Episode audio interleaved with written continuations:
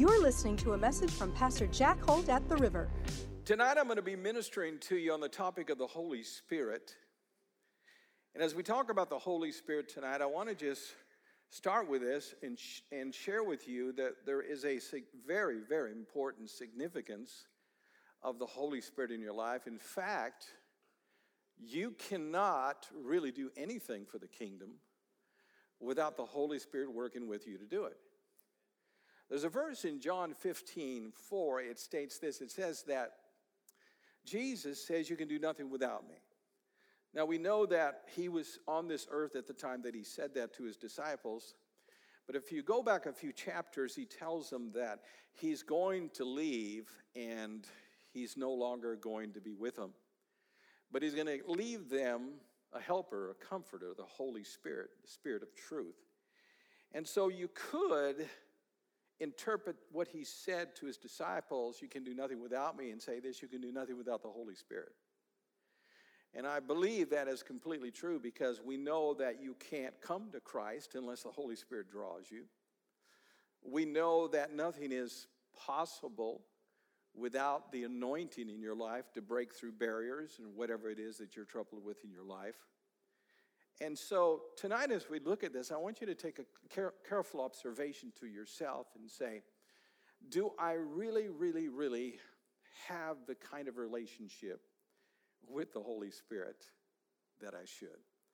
Because I'll be very frank with you, you cannot have a close relationship with Jesus without having a close relationship to the Spirit. Because the Holy Spirit never speaks of his own initiative, he always speaks what Jesus says. So you can't really have a close relationship with Christ without a revelation and an intimate knowledge of the Holy Spirit in your life. So I want to look at that tonight, and we're going to look at some aspects, extremism in the church that really don't know what they're talking about as far as the Holy Spirit is concerned. The Holy Spirit is not uh, a force or power. When somebody falls under the power, that's the result of being exposed to the Holy Spirit, but that's not the Holy Spirit. The Holy Spirit is a person. And when you understand that, you realize that my relationship with Jesus is all governed by the relationship I have with the Holy Spirit. So let's look at some verses here. We're going to look in quite depth to it. This is in John chapter 16. And look up in the screen, and we're going to go through this.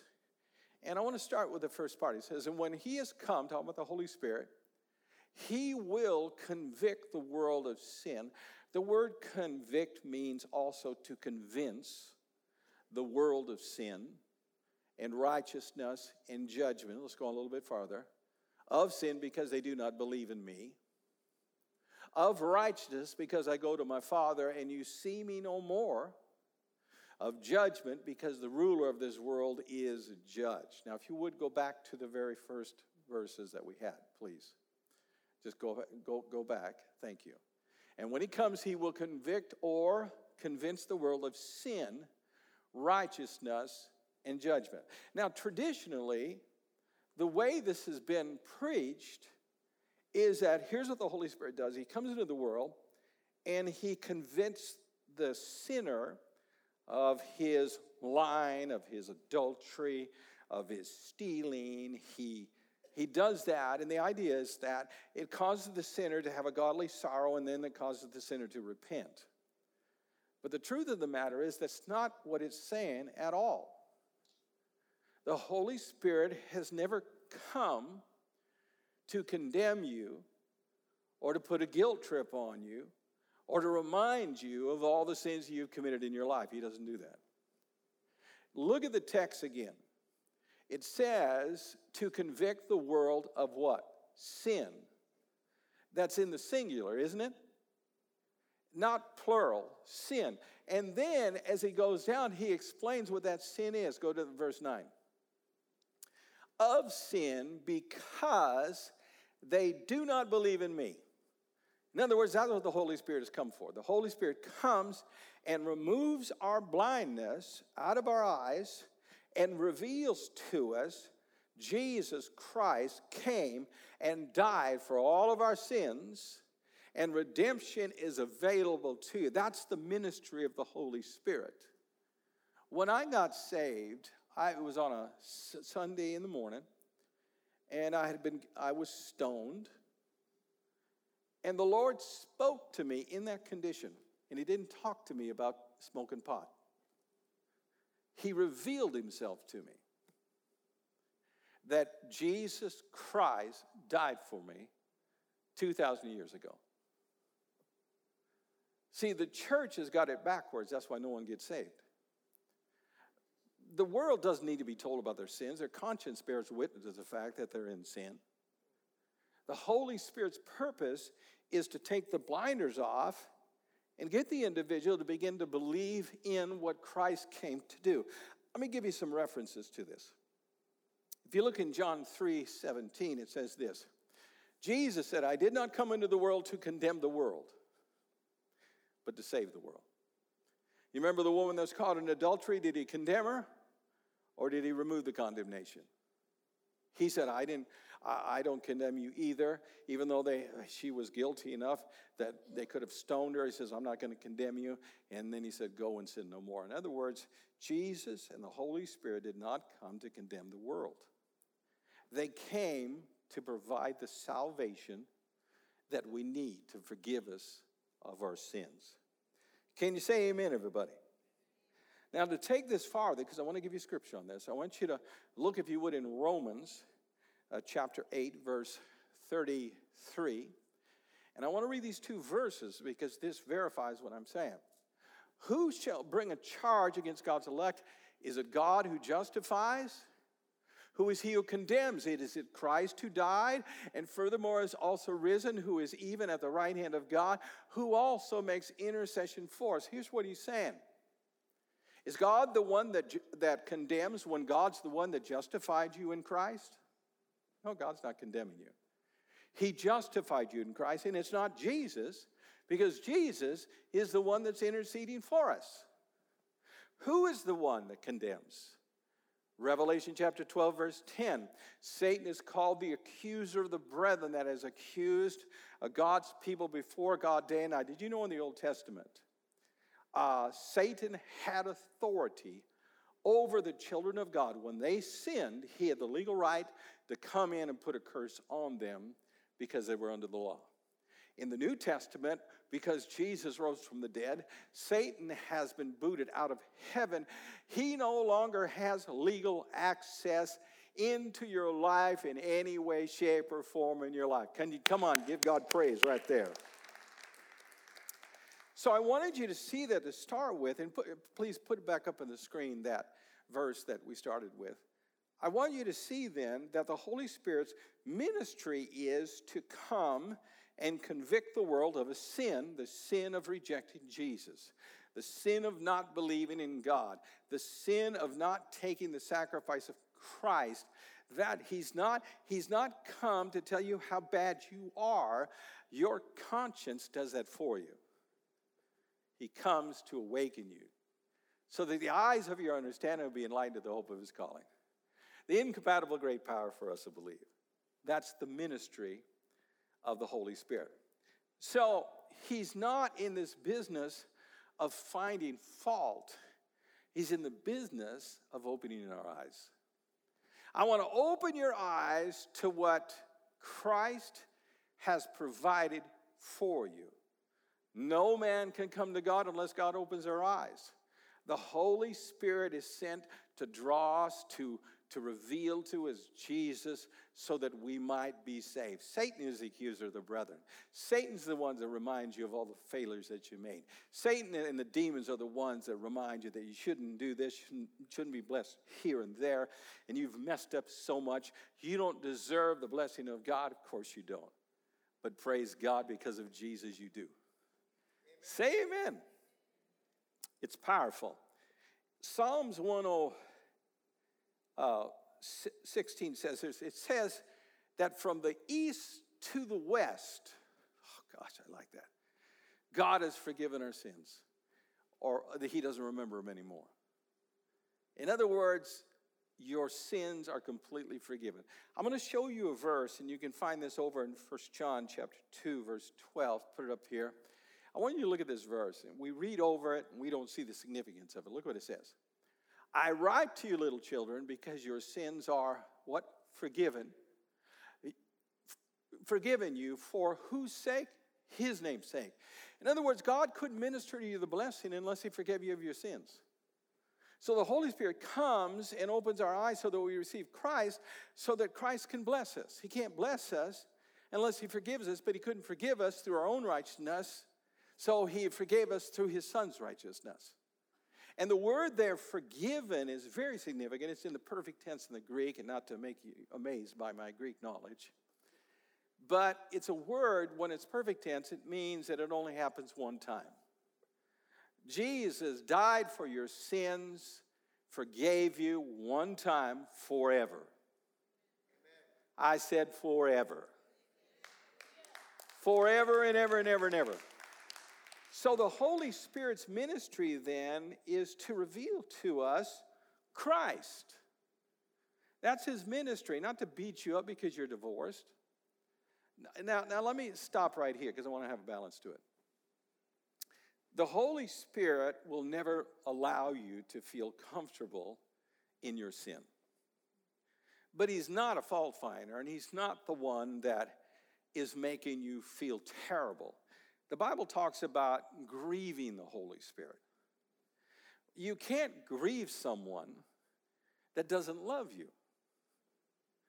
I mean, I uh, lots of people I know that have lost loved ones and they're in great grief, but if I didn't know them, it's hard for me to have the same grief they're going through. The Holy Spirit not only grieves for us because He loves us, when He sees us going on the wrong path, we, we get this sense inside of us, you know, I don't feel right about this. It's, it's, it's because the Holy Spirit doesn't feel right about it in your spirit. But He's not there to beat you up, He's there to reveal Jesus to you so that you can break through the barriers that you might see in your life. Because if you walk around with condemnation and guilt in your life, you're not going to be able to believe God for the healing that you need. You're not going to be able to believe God for the breakthrough that you need in your life. You're not going to be able to get that breakthrough that you desire. And you won't be able to understand the Holy Spirit. The scriptures tell us the Holy Spirit loves us. He doesn't just, he's not just with us, he loves us with an unconditional love. He loves you when you lost your temper on the freeway. He loves you when you when you disobey God. He loves you when you obey God. He loves you all the time. He never lets up. And I think that we need this reminder of what the Holy Spirit is. He is a person. And my relationship with Jesus is only as good as my relationship with the Holy Spirit. So if I can't be led by the Spirit, if I can't, if I can't sense when the Holy Spirit is leading me and guiding me, I can't do the things that Christ wants me to do, and you can't either. We got to be sensitive to the Holy Spirit because the Holy Spirit wants to give us victory in our life in a great way. Did you know that just believing in God is not enough to get to heaven? It's not. The Bible tells us clearly that the demons believe, James. They don't go to heaven. Satan believes. Satan actually believes that Satan, Jesus died on the cross and rose again. He saw him do it. But he's not saved. Here's what made the difference between me and just having the Holy Ghost reveal God to me. At the time that I was saved, I was questioning whether or not there was even a God. And when the Lord spoke to me and revealed himself to me, all, all of a sudden I said, Oh, now I believe. This ain't just in my mind, I believe it. I've had an encounter with God. I wasn't saved then, but I believed. And it wasn't until the Lord had uh, drew me and I went to church and I, and, and I committed my life to Christ. And, and let me show you what that looked like. I was willing to do whatever God told me to do. I had a willing heart. I didn't have the ability to do it, but I was willing to do it. I, w- I wanted to do it His way, not my way anymore in my life. and the willingness was there. And understand the willingness, gosh, doesn't mean I had the ability, but I was willing. And, and, I, and I wasn't going to share this, but I'll go ahead and do it anyway. Because I need to relate to where you're at. I've been saved now a long time. But when I first came to the Lord, I had my own problems. And they didn't just instantly fall away. There was progressive miracles as soon as I gave my life to Christ. He healed my heart and so forth.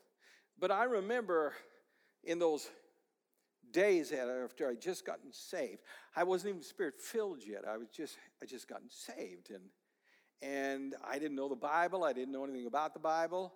I was, you know, going to church, you know, every week, but I didn't know anything. And I remember uh, I used to smoke marijuana back then. And I, I sensed in my spirit that I shouldn't do it. So I, I said to the Lord, I said, Lord, here's what I'm going to do. I'm not going to smoke any weed unless it's a special occasion. I'm just being, I'm leveling with you how I was spiritually here. And uh, I remember uh, friends of mine, because I still had friends that were unbelievers, and we had close friends that uh, he was a bass player for Commander Cody Lost Planet Airmen, and they were playing at the Paramount Theater downtown Seattle. So they said, "Come on down and and uh, we'll give you back seat passes and all that stuff." And so we went down there, and the place is packed, smoke pot everywhere. You know, it's one of those things. And I remember Bruce. He said to me, "Hey, I've got this pot that is so powerful. This is really good stuff." And I remember going up the backstage with Bruce smoking this huge joint. I don't know if you, you know what a joint is. I do. Okay, yeah. And I'm smoking it, and nothing's happening. I mean, nothing's happening. I turned to the Lord and I said, Lord, I'm not getting high. And he said, I know. I'm doing this for you one time because I don't want you doing this. And that was, gosh, that's over 40 years ago, longer than that. Can you say amen? amen? In other words, God was, the Holy Spirit didn't beat me up over it. God just gave me revelation in it. And the revelation changed my life. And I, I've been, you know, living normal for a long time. And it's not because God beat me up every morning and said, You shouldn't do this, you shouldn't say that. That's not how it works. The Holy Spirit reveals things to you, and you change and you get transformed. Amen? I know I talked to a lot of people at church, they, get, they got saved and they were alcoholics, and uh, God cured them of that and they were healed of it, or maybe smoking, things like that. And, but it, it was, you still have to choose later not to go back to it but it's all because of the Holy Spirit revealing something to you. Someone, we ought to give God praise tonight. Come on, He's powerful. I always tell people that smoke, they say, Well, Pastor, am I going to go to hell if I smoke? I said, No, but you'll smell like you've been there. It's a joke. Come on. Come on, everybody. Give God praise tonight. Yes. Okay, let's go farther with that verse. If you would, go ahead and put it back up on the screen, the first one that we looked at. And notice so the first thing that the Holy Spirit does is convict us of the sin of not believing. And, and the second thing is go, go to verse 9. He says, And of righteousness, because I go to my Father and you see me no more. In other words, the Holy Spirit convicts us of the righteousness of God in our lives. The Bible said that Jesus was made sin in order that we might be what? Made the righteousness of God. You say, You mean to tell me the Holy Spirit reminds you that you are righteous? Absolutely. If you look in the scriptures, you'll discover this. Every time people reign is when they get a revelation of the righteousness of God. In fact, one of my favorite verses, and it's probably one of yours too no weapon formed against you shall prosper. Amen. I'm going to love that verse. Read the bottom of it. It says, Their righteousness is of me. In other words, once you understand it's imparted righteousness to you, you will reign in your life. Romans 5:17 says that we reign in life through the gift of righteousness in your life. If it's a gift, it isn't earned, it isn't deserved, it isn't worked for. It's a gift. And a lot of us here tonight, we need the Holy Spirit to remind us that we're righteous. Especially when you lose your temper, especially when you're acting stupid, especially when you're acting like a sinner. You need to be reminded, I am the righteousness of God. And begin to step into that new nature that God has called you to, because the new nature is you have the divine nature inside of you. You're no longer a sinner, now you're a saint.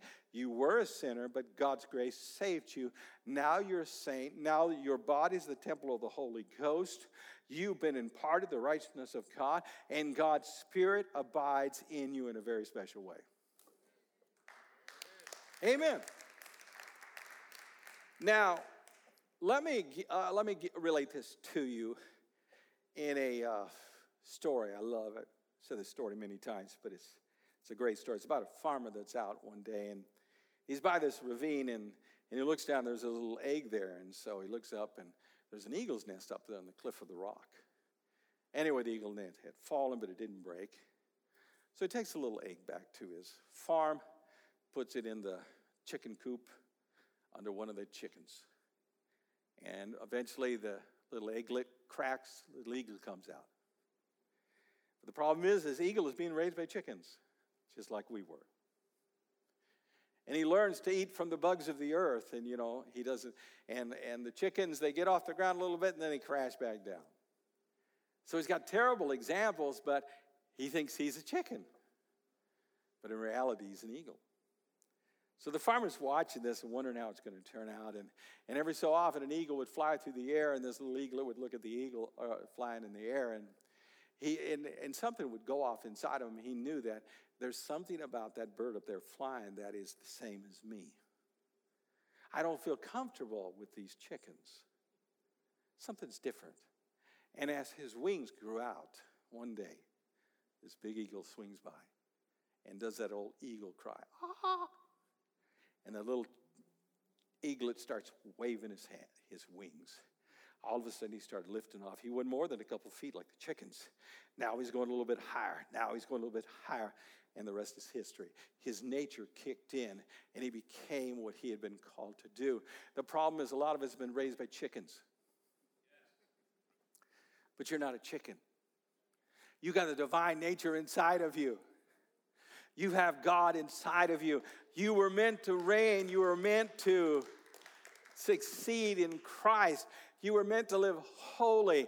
You were meant to, to abide and have communion with the Holy Spirit of promise.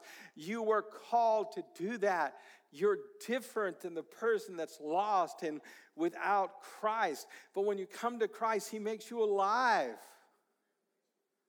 And there's a spiritual life and there's a partaking of the divine nature that occurs within Him. That's the ministry of the Holy Spirit. The Holy Spirit will remind us of who we are in Christ. As He is, so are we in this world. The Holy Spirit does not use guilt and condemnation to get you to be better. He convinces you of who you are and convinces you that this is the best thing that you can do in your life. This is who you are. And you begin to go down that path. And it changes you. I mean, I could say that I live probably better than most people. But I'm not impressed with that. What I'm impressed with is the relationship with the Holy Spirit I have in my life. He's the one that has brought me this far. He's the one that can cure you of gossip. He's the one that can cure you of bitterness. He's the one that can cure you of offense. He's the only one. You can't do it on your own. You can go to a psychologist and whatever, and they'll say, This is how you forgive. You, no one's ever going to be able to forgive completely unless the Holy Spirit helps you. He's got to minister to you and reveal things to you and, and let you see things through the eyes of Jesus. before the redemption and the, and the victory comes in that area. So I love this verse because it says that the transformation of sanctification is a direct result of the conviction of righteousness in your life.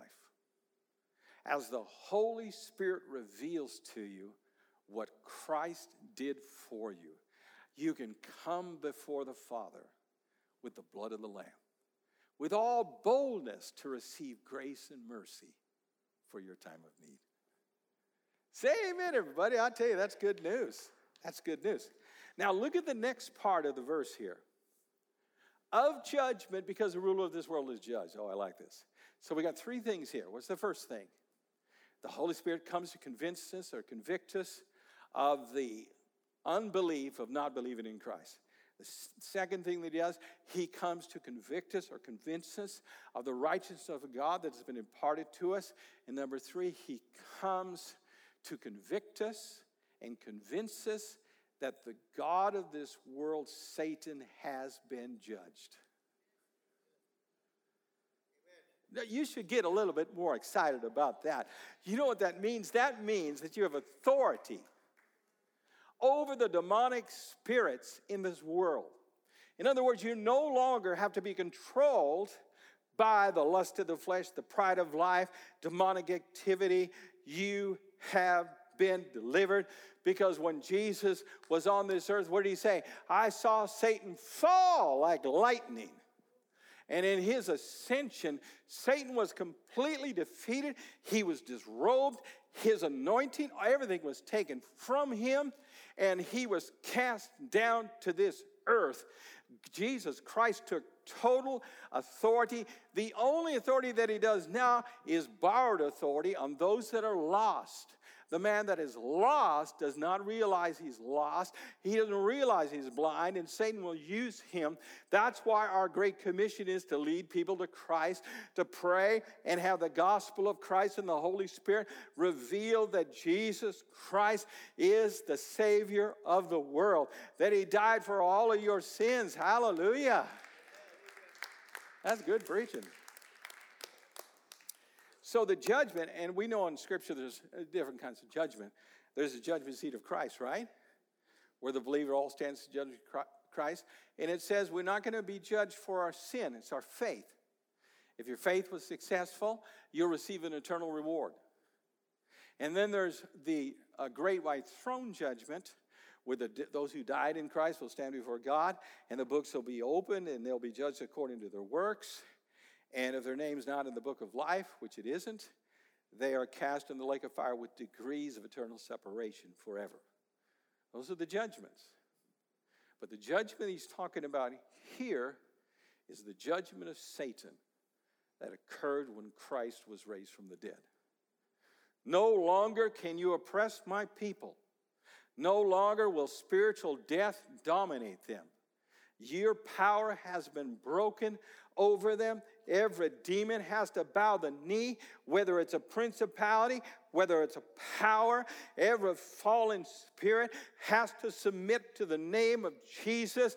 That demon, that devil's been judged. We need to stand up with authority and thank God for it. Thank God for it. So when you look at that, you can see the ministry of the Holy Spirit, how precious it is how the Holy Spirit will do that.